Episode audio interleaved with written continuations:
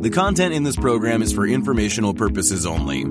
You should not construe any information or other material as investment, financial, tax, or other advice. The views expressed by the participants are solely their own. A participant may have taken or recommended any investment position discussed, but may close such position or alter its recommendation at any time without notice. Nothing contained in this program constitutes a solicitation, recommendation, endorsement, or offer to buy or sell any securities or other financial instruments in any jurisdiction. Please consult your own investment or financial advisor for advice related to all investment decisions. Don't forget to follow at Lead Lag Report on Twitter to join these conversations live and check out the Lead Lag Report at www.leadlagreport.com. Use promo code podcast30 for 2 weeks free and 30% off to get access to award-winning research and anticipate stock market crashes, corrections, and bear markets. And now, on to our Lead Lag live discussion hosted by Michael Gayed.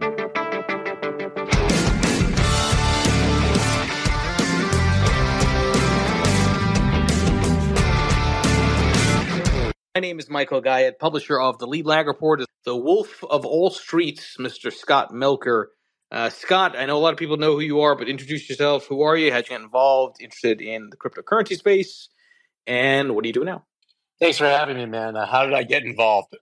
I guess I'm a glutton for punishment. Um, I've been in crypto since 2016. I, I, came in largely as a trader, so I had dollars in mind. I was literally just uh, there at the perfect time for all of those mythical 100x unicorn altcoin pumps that we've all heard so much about. So, very lucky timing when I came in. Of course, then the market eventually uh, took a turn for the worse. And at that point, me, like many others, admittedly, took a very, very deep dive into the actual asset class and the importance of it. And fair to say that at that point I was orange pilled.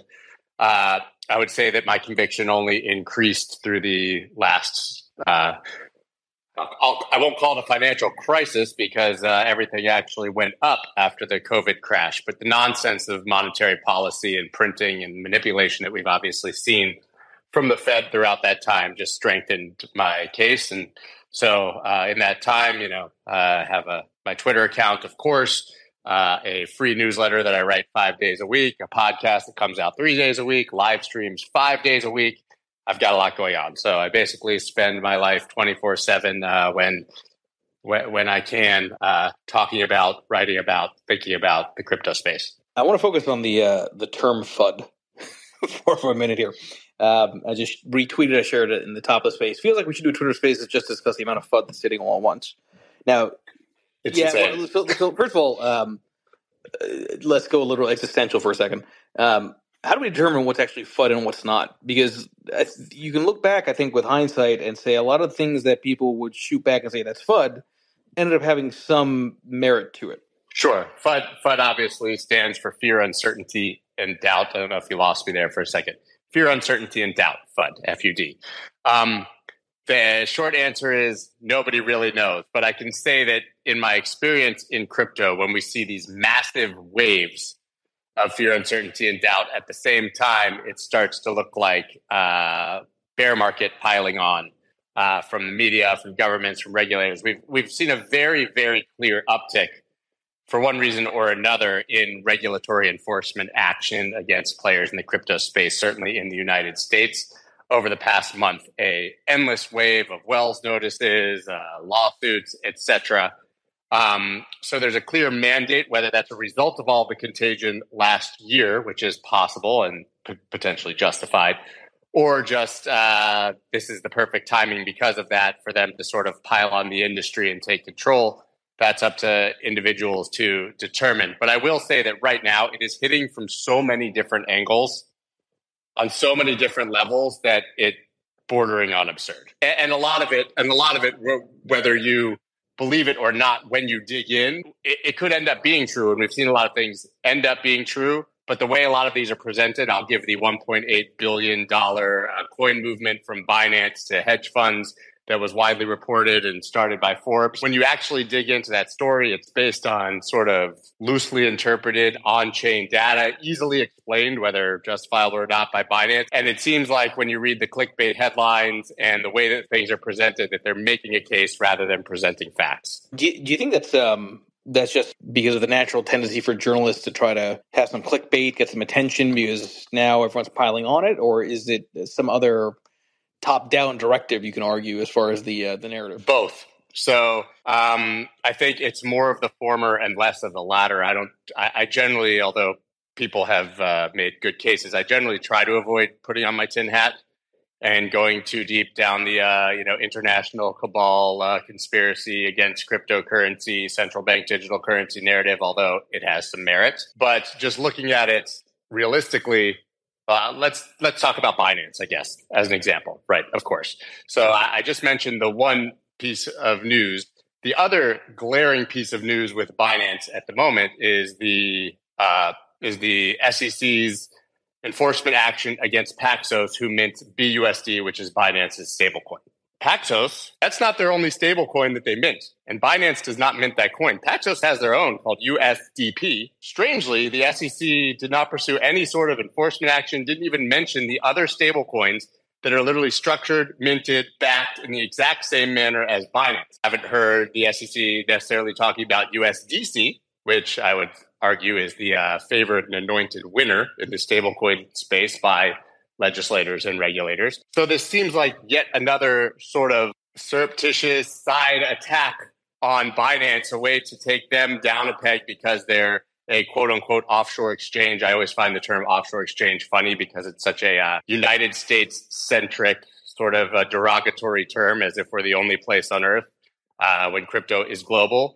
But it's very clear that there is some sort of attack happening on Binance one way or another, which is so easily explained by the fact that only one of the two stable coins and others that Paxos is involved in was actually targeted. Now, obviously, I don't know the space anywhere near as well as you do, but uh, is it fair to say that Binance is sort of the the elephant everyone's targeting now? I think uh, I would say that there are a few elephants.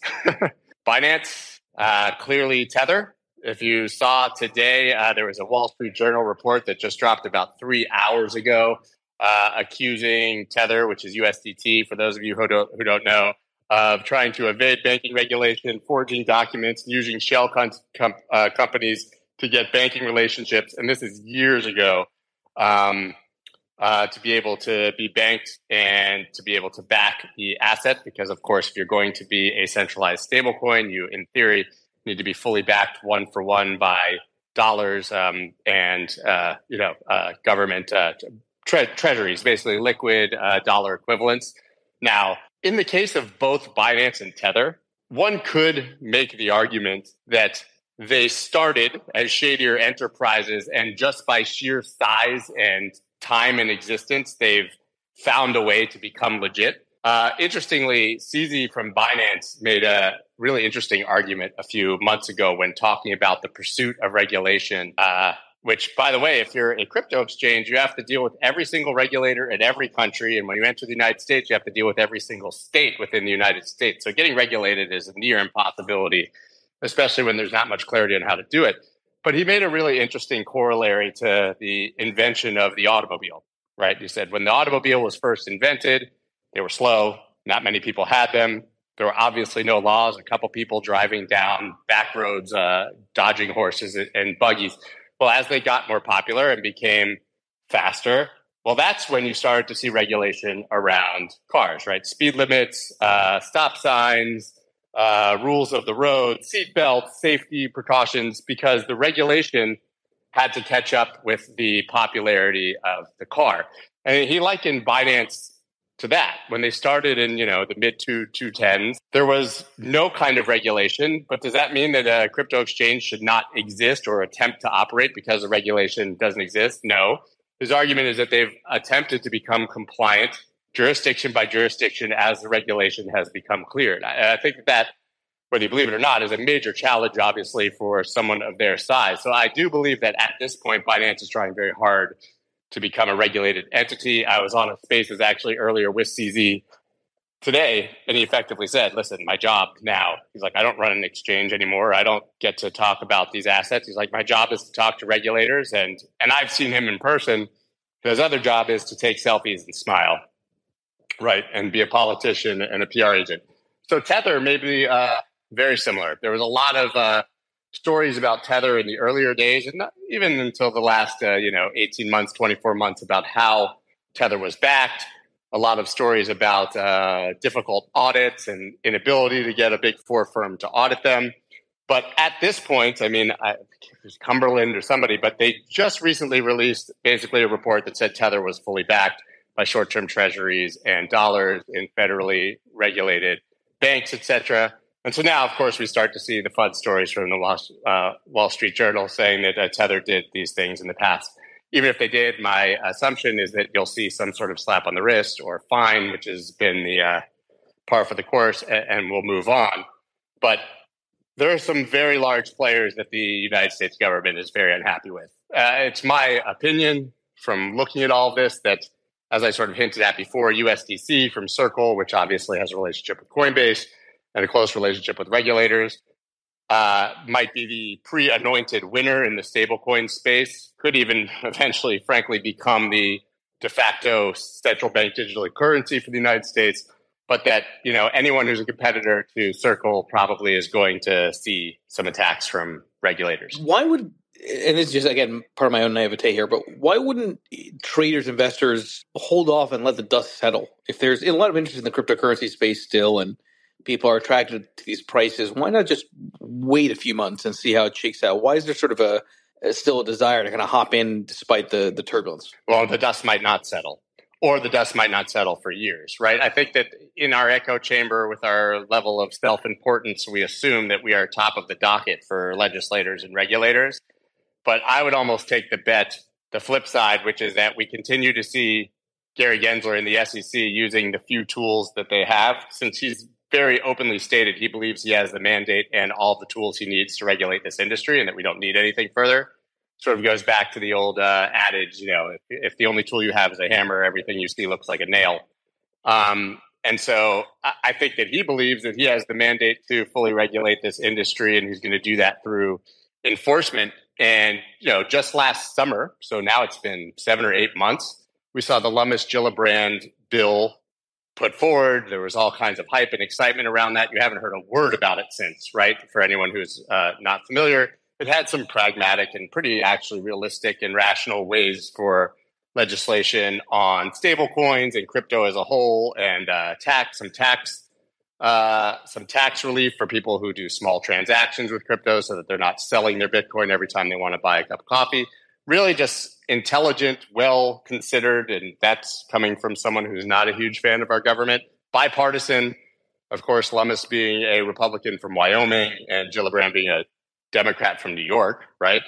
Um, and you haven't heard anything about it. So it kind of goes back to what I just said about CZ and Binance. You can wait for the dust to settle, but the dust may not ever settle if they continue to fight, right? And if you've been in this asset class for a long time, this isn't unfamiliar. It's just an uptick in the same rhetoric. You know, I, I've had Mark go on the show quite a few times, and he loves to give the you know first they laugh at you, then they uh, fight you, then you win. That you know the that old adage as well. Well, we're definitely in the then they fight you phase, right? Uh, and they're they're fighting extremely hard.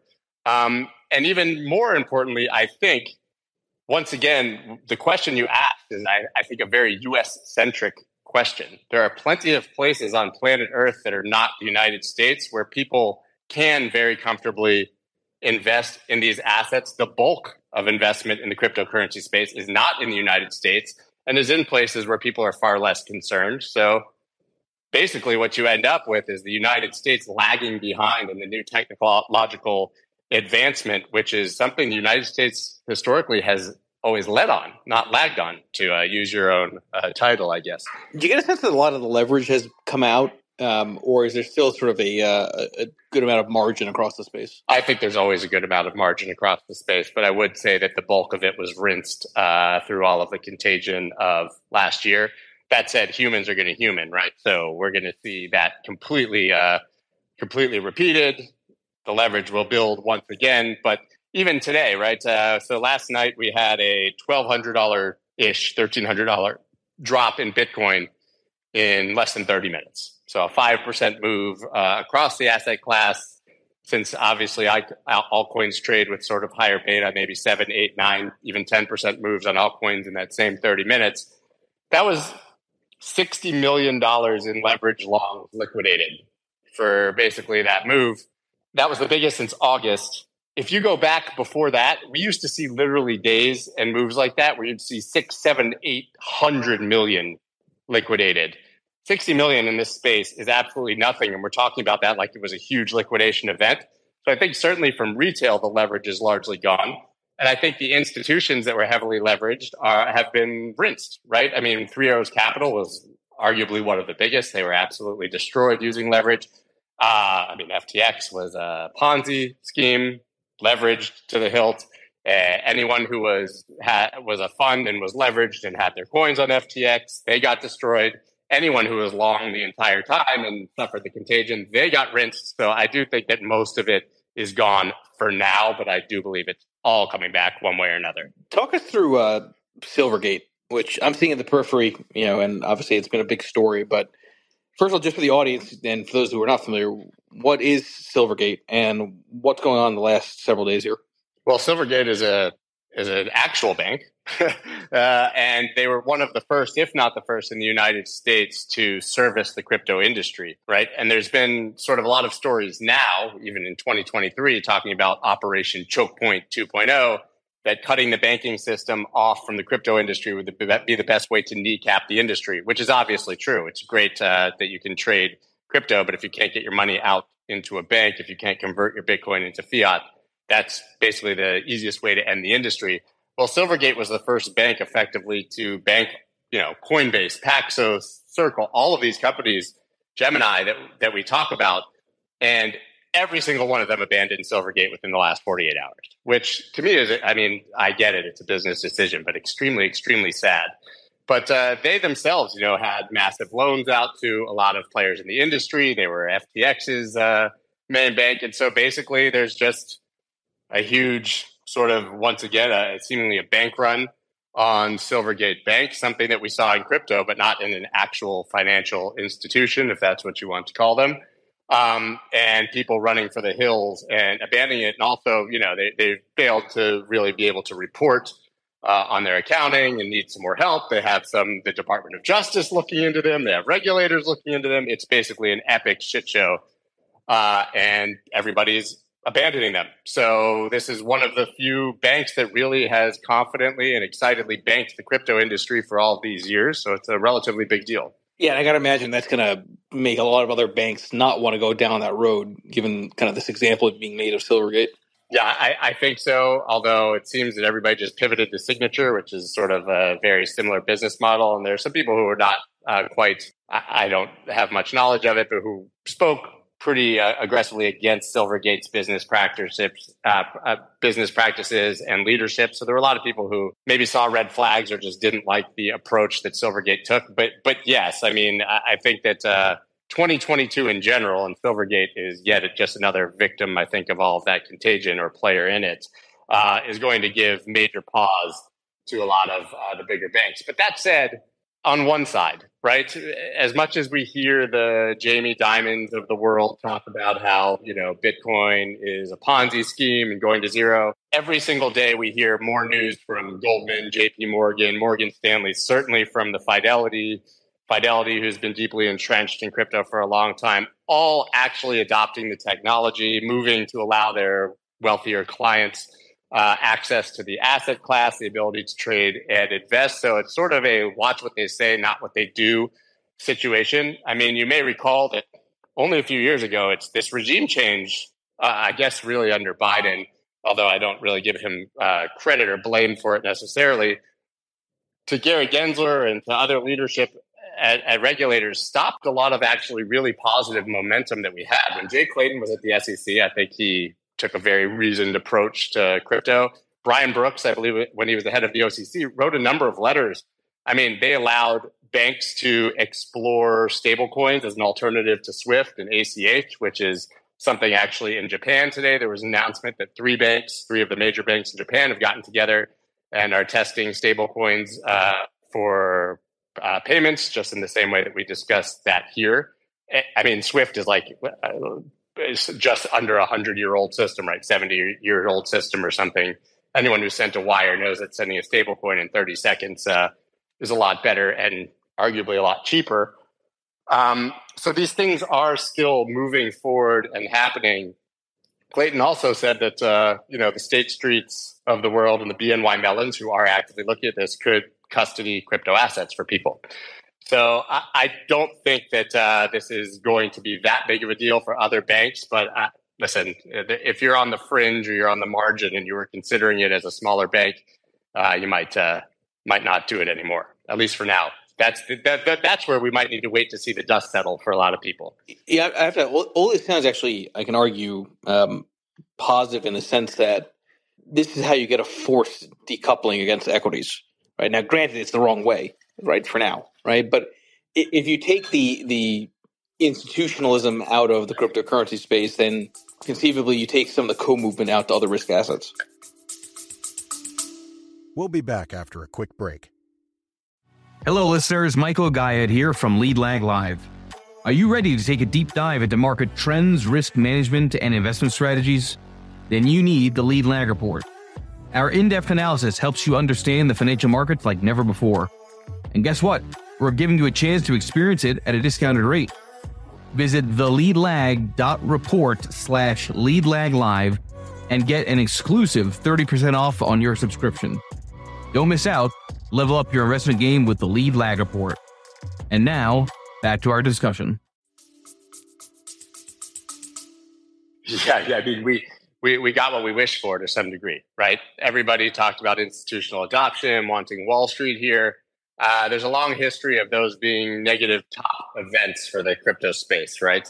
Uh, CBOE or CME futures. Uh, now I'm blanking on which one was uh, approved and started trading on December 18th, 2017.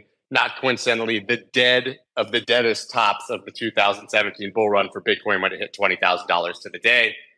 The Bitcoin futures ETF approval, you know, uh, also the dead top of that entire market cycle. You know, these are products that were offered to institutions who hated the asset class and could short it right? So, yes, I think to some degree we got what we wished for. And if institutions are less interested, then perhaps uh, your argument holds water. But I think, honestly, I think a lot of institutions uh, have been entering the space quietly. I mean, I gave you a list of all the JP Morgan, Goldman's, all those, obviously, Fidelity increasing their activity.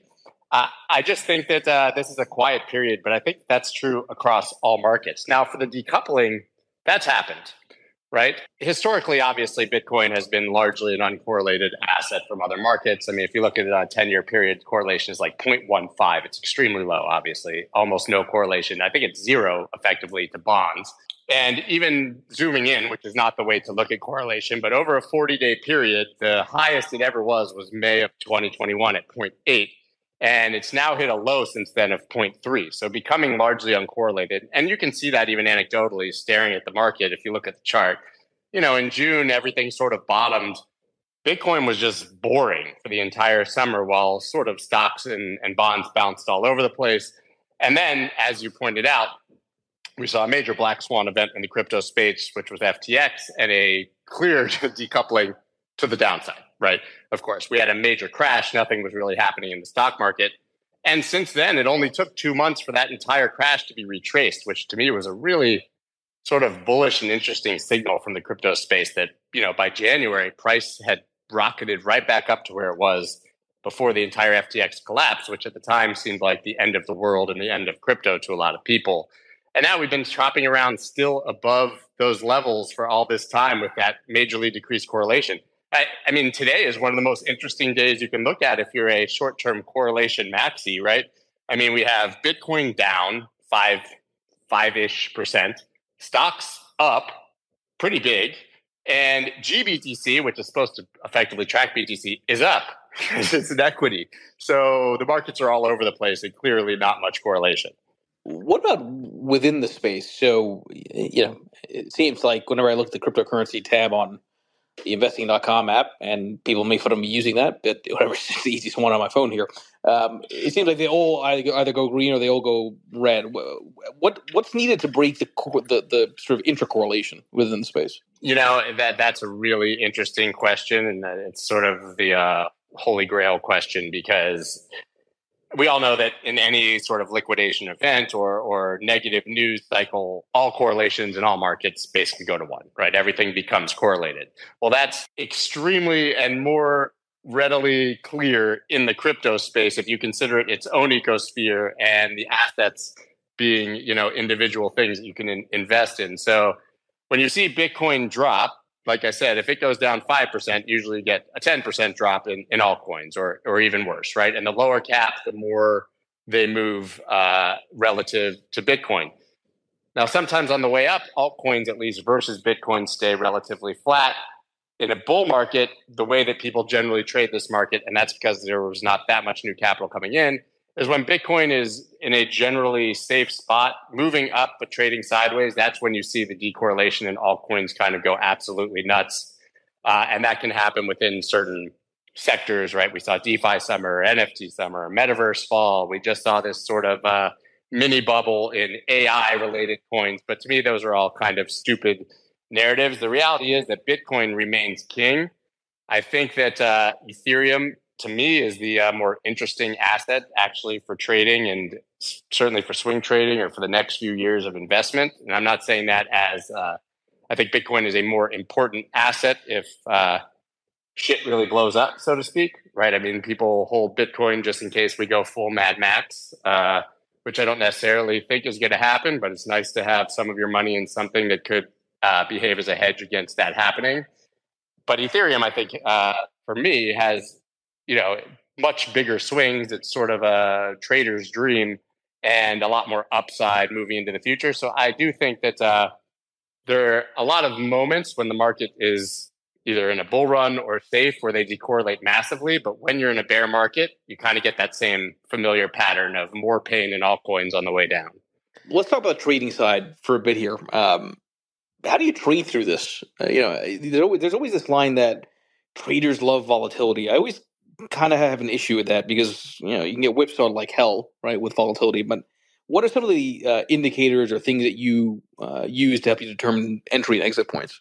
To, to be totally frank, uh, I sort of agree with you and have stepped back and have not been trading particularly aggressively. You know, I uh, filled all my sort of longer swing bids on the way down, uh, and now I'm just waiting. Right? I mean, I, you know, I bought Bitcoin 21 down to 16 and those were standing bids for months. Uh, and Ethereum, you know, 1250 ish, uh, caught a little bit below that. And obviously, that's to add to massive positions that I've, for me, that I've never uh, really touched.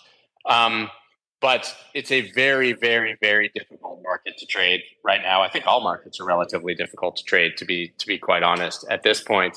Um, but for me, when I'm looking for those swing positions, I, I listen. I've in my uh, years of trading and, and, you know basing it on technical analysis, which I'm the first to admit, uh, jokingly, is uh, sort of astrology for men.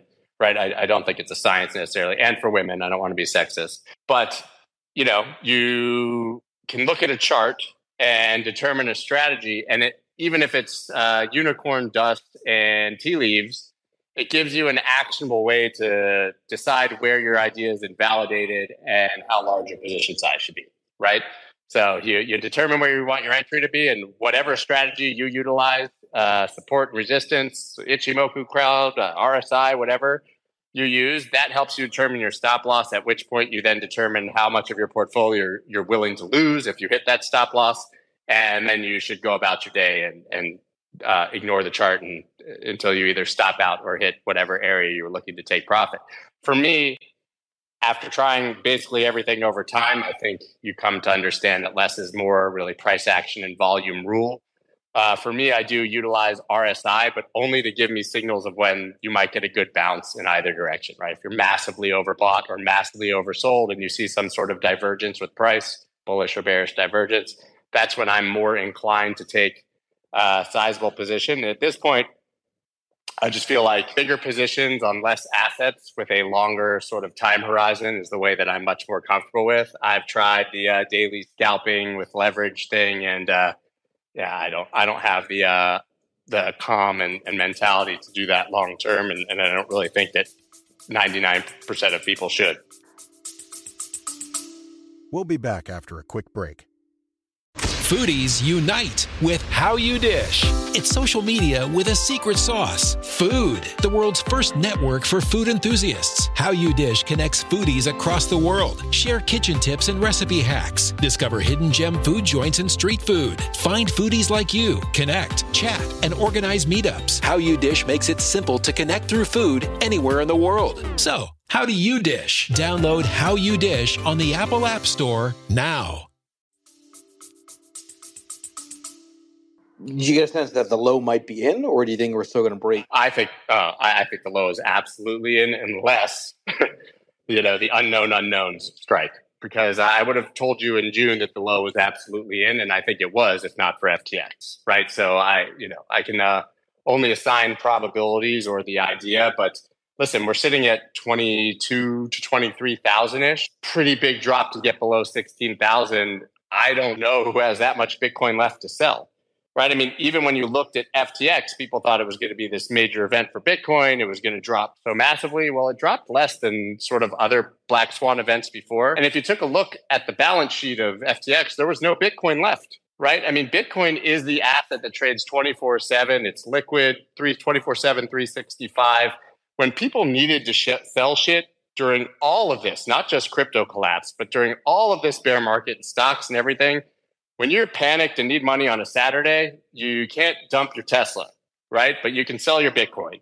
And I think that we've had almost everyone who intended to sell or had something to sell and needed liquidity, they've basically sold their Bitcoin.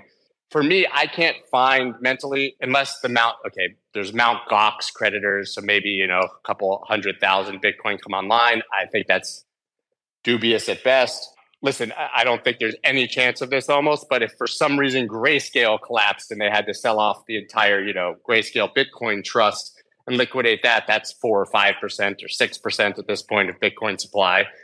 It would take something like that for there to be enough Bitcoin to put in a new low, unless all markets are just, you know, unless we're entering the Great Reset and a huge, massive Great Depression and we see a major grind down for months and, and years I, I would be pretty surprised if the bottom wasn't in. Yeah, unless you have like credit event, in which case everything will correlate. I would assume you from right Bitcoin space. All right, so let's talk about um, other investments that you yourself look at. So, yeah, presumably you're doing more than just cryptocurrencies and Bitcoin. Um, are you are you trading around stocks? You're looking at bonds and saying to yourself, "This is kind of interesting here." Or what what are you what are you doing?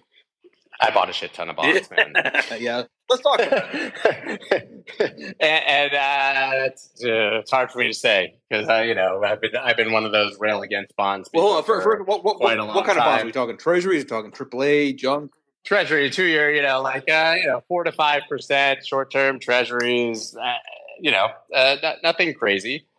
Um, and uh, I mean, listen, I, yes, I know that I'm not beating inflation, but there's a certain time I think in the market where you you have to uh, admit that you don't necessarily know what's going to happen. I mean, it's kind of the hedge fund mentality for a retail investor, right? I'm going to lose less while things are bad, um, and I think it's really hard to hard to argue with four to five percent yield in this environment uh, when it's very hard to know what's likely to come next, in my opinion. I mean, do you, I'm assuming you agree.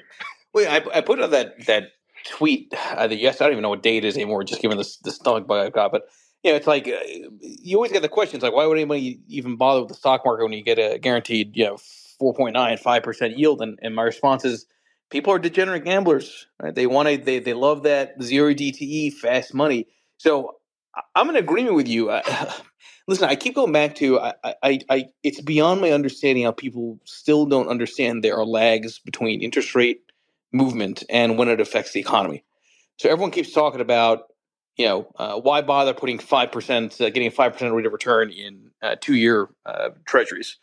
Uh, well, because it could very well be that the Fed already over tightened and inflation could come down quite a bit next year. That's not a very popular thought, but that's my exact. Yeah, well, that's, that's that's my point, and and it's it's not a popular thought because people are confusing rates today with inflation tomorrow. Uh, right. The, the, Fed effectively has a hundred percent hit rate on overcompensating in both directions. Right. I love when uh, people defend Jerome Powell. They, Powell now say he's done a great job. He's brought inflation down from nine to 6%. Well, why the fuck was inflation 9% in the first place? Right? So it's like, uh, yes, if you can uh, create a disaster and then be the one to fix it, I guess that could make you be a hero to some degree, but I just don't see it that way. Um, but the Fed is always wrong, and they're always wrong aggressively. It, you know, historically. So they obviously overshot on the upside. All they, if, if they really wanted to tame inflation in the first place, to your point, because there's such a major lag, they should have reined in QE six months to a year earlier, if not more. Right. Um, and so I think we all know, I, I would argue that they've already overshot because inflation has come down massively. I don't think inflation is necessarily over. I think that inflation will be one of those things that we just slowly see uh, higher lows in inflation. 2% becomes it's okay to be 2.5%, becomes it's okay to be 3%, because the reality is that uh, easy money, while it may be over for a while, that's the only way that this uh, Ponzi scheme works moving forward, right? And forever. So yes, I think that uh, locking in five percent right now, if inflation could be well below five percent in the coming year or two, is a really good move. And if you think stocks are going to go down, locking in five percent and losing less is the appropriate mentality at this moment. You can't always be hitting a home run every single year, right? I mean, if you zoom out and accept that, hey, I'll lose one or two percent versus inflation, my cash buying power this year, but I'm going to actually grow the size of my portfolio by simply sitting in bonds and doing nothing. I think I lost you in the last bit there, but but I will say real quick. I think I think um, it, it it is just I don't know. I, I can't understand the way people think when it comes to taking a guaranteed rate of return versus a chance on uh, uh, a potential loss. Right? They'll they'll still want to take the gamble on stocks, um, but yeah, that's the nature of the beast. Now, the, the thing is, like even even today, um, this has been a pretty strong week, right? I mean, I think a lot of people were surprised by the way stocks acted this week, including treasuries. The long end of the curve actually agrees that uh, you're probably going to have recession or disinflation. Um, you know, long duration treasuries haven't broken, you know, in a meaningful way their price, even though the two year yield keeps pushing higher. So it is intriguing to me now. The the thing that kind of makes me nervous is I keep going back to there's a lot of debt that's going to be rolled over next year, presumably into higher rates. That's where the credit event risk is. It's not there just yet. That's why I said which bonds, right? I suspect that junk debt is going to have a real hard time at some point this year, but again, not yet. Um, what are some of the things you'd be looking at for um, wanting to take on more risk into equities beyond just the idea that they go down? Would there be a set of conditions that you'd look at to say, okay, well, you know what, maybe maybe I shouldn't have done that bond trade. Maybe the time actually to go into stocks is here. I mean, I don't think that I will regret the bond trade right? I still have a stock portfolio and will benefit from any upside that comes with that. So I don't necessarily see that as a major risk. But um, can you hear me, by the way? Because I'm yeah, you're good. Yeah, yeah. weird connection. Yeah, okay, good. Um, listen, so it's interesting because I have to believe that Bitcoin is going to correlate for me to say that the bottom is in for Bitcoin and maybe potentially would not be in for stocks. So take that uh, as an understanding. I do think that that's possible. But if you look historically at the certainly the last few collapses when we've had the yield curve inversion sort of precedes the recession, right? So you get the yield curve reversion inversion, which is way more inverted than it has been in those past situations, even in the Great Recession and such. Then you get the mythical Fed pivot that everyone seems to be so excited for, right? The Fed stops tightening, obviously, and pivots maybe even to more QE or, or, or lowering rates. I don't think that's going to happen. I think they just pause. But a pause can be a pivot, I guess, in this context. Every single time it goes yield curve inversion, Fed pivot, then market bottom, right? So maybe this time is different. They're very dangerous words uh, because we've already seen such a sizable drop. But you know, we're we're talking about a classic sort of real bear market into a recession, you might see instead of this sort of 15, 20% drop in equities, you might see a 40% drop in equities, right? That wouldn't be crazy.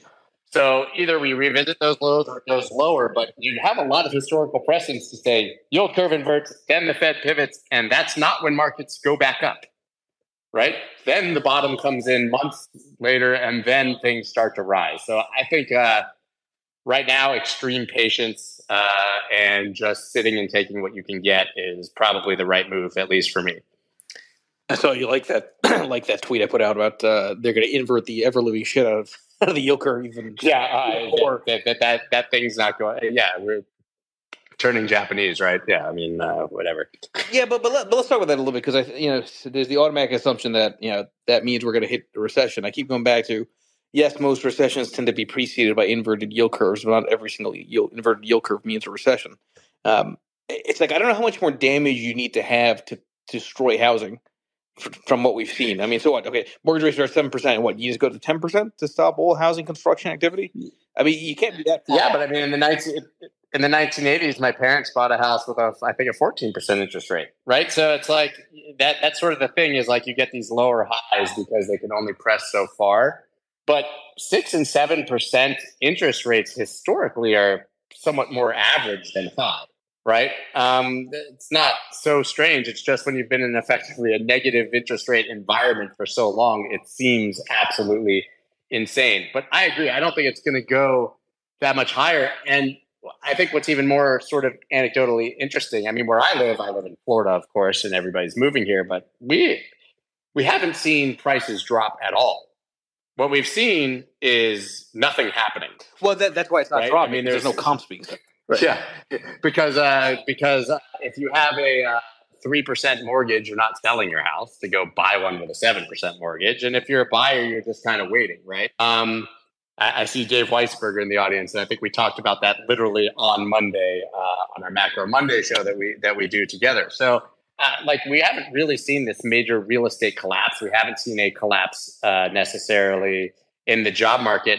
And I'll be honest, man, you see things like Goldman Sachs pricing in a 100% chance of a recession, and everybody's so sure. When has everybody ever been right? I'm not don't, get me started on that, man. This is, I'm, I'm not gonna. I'm not saying there's a recession coming, but I'm just saying if you have any sort of counter indication, it's when everybody is sure that one thing is going to. Just, just, like everyone is still sure that stocks are going to go down immediately, and that's why all these anonymous like, bear accounts keep getting retweets and engagements. It's like it's not. It's not this works. I um, okay, so so Scott, going going back to you. Um, okay, so you got the bond side. You're kind of waiting on the cryptocurrency, not doing too much on the trading side. Uh, you doing during the day? It sounds like you know your your investment side is kind of set for now. So how are you keeping yourself busy? Uh, all the things I mentioned at the beginning. um, really creating content, uh, research, uh, endless seemingly meetings, meeting new people, hosting things, uh, guesting on things. Honestly, as as, a, as as it sounds, basically just talking about, writing about, and thinking about this space can take up quite a bit of time. Um, and so that's really where the focus is. You know, a lot of research, a lot of deep dives, a lot of trying to figure out what the hell is going on, right? Because I think uh, if you choose to speak openly about what's happening in the space, uh, you have a responsibility to be as well informed as possible, which is extremely difficult uh, when the news cycle is so fast and furious and generally opinion and not fact. But that's what it is. So, as much as I might not be deploying uh, daily, uh, I'm preparing myself to do so when the moment is right, and I think that that takes a lot of uh, research on a daily basis. By the way, I will say for those in the audience, um, unless you're day trading, that's the way investing should be. it's not like you should be constantly looking at what's going on second by second. Um, yeah, there's more productive things you can do yeah. in your time. Listen, in my case, I mean, I'm focused on building like you a brand an audience you know on the media side because you know uh, what else am i going to do during the day? Yeah right. You know that's kind of taken care of right? So it's just being out there as much as possible trying to provide some guidance and suggestions and ideas. Uh, but for the most part what else are you going to do other than sometimes just wait for the uh, for the fat pitch to come your way? I just spend my time listening to dave. I, I, my my my uh, I, I you know I always joke the old meme, you know, if you're the smartest person in the room, you're in the wrong room. Well, I can tell you that I'm always in the right room because I'm never the smartest person there. And uh, I like to keep it that way. And that's how I keep myself informed. You know, like uh, between all those things I, I do, like I also have to record you know, I generally record five, six, seven podcasts long form a week. So, you know, it's uh, 4 to 7 a.m. every day. I'm writing my newsletter, you know, then I'm with my kids. But then it's, you know, an hour, hour and a half of prep for a YouTube stream, hour YouTube stream, 20 minute break, record a podcast. And by then it's already noon or one o'clock and I haven't even looked really at the market, you know, since the morning. So it's very busy. Yeah, no, it, it's a grind. I don't know if people realize how um, one how difficult it is to get a following, especially on like YouTube. And you've done a great job on that, but uh, yeah, it's it's a lot of work. I mean, I think people take it for granted when they just see some nicely polished video and content, not realizing how many hours it can go into even just the editing of it. It, it really is a lot. Luckily, I have a small but uh, extremely hardworking and talented team that uh, helps with all those things. Obviously, helps with research and prep and gathering everything. But um, yeah, I mean, I, I spend a lot of time a lot of time in front of the camera, uh, you know, producing this stuff. For those that want to, uh, you know, be in your circle of influence, let's call it. How do they uh, find you? How do they sign up to your stuff? The easiest place to find me is on uh, Twitter, unless, of course, I'm mysteriously shadow banned like everybody else in crypto. Apparently, uh, Scott Melker, S C O T T M E L K E R on Twitter, and everything else links links from there. Uh, I have the Wolf Den newsletter, which comes out five days a week, completely free. Uh, and then obviously my YouTube channel, also under the name Scott Melker. And, you know, you can find the podcast quite literally, uh, you know, on, on, on, any platform. And actually, uh, interesting, I haven't even talked about this, but next Monday, I'm launching a second newsletter, uh, which is completely AI and data driven. No uh, human interaction at all uh, alongside the TIE. I don't know if you're familiar with the TIE, but they're kind of like a Bloomberg for for crypto. So, you know, they have a terminal dashboard uh, and it's institutional only. It's never really been available for retail. I'm lucky enough to, uh, that they let me use it, but uh, I'm also dumb. En- uh, I'm also smart enough, I should say, or dumb enough, you can say, that I only understand about five to ten percent of what's available there. And so I think I'm a pretty good reflection of uh, retail. And so we've basically just gotten together to launch this thing. It's called the Daily Close. It'll come out at 7 p.m. basically every day, starting Monday into perpetuity and includes basically a screener of everything that happened in the market, top trending news, all like I said, AI and data driven. I won't even touch it on a daily basis. And then all of their sort of like custom lead indicators and a summary of the data of the day, you know, outlying coins, how the top 25 performed, uh, trending NFT projects, basically everything. So I've been working my ass off on that and that'll launch next week. Everyone, check that out. Thank everybody for joining. Thank you, Scott. I'm going to take some Pepto Bismol. Just how bad my stomach is. God, Godspeed, yeah, my I'm friend. There. Nothing worse in the world than food poisoning. Oh, God. bad. Yeah, no, and everyone check out my app, How You Dish, which is for connecting foodies to each other. So, with that said, thank you, Scott. Thank you Thanks, so much. Cheers. The content in this program is for informational purposes only.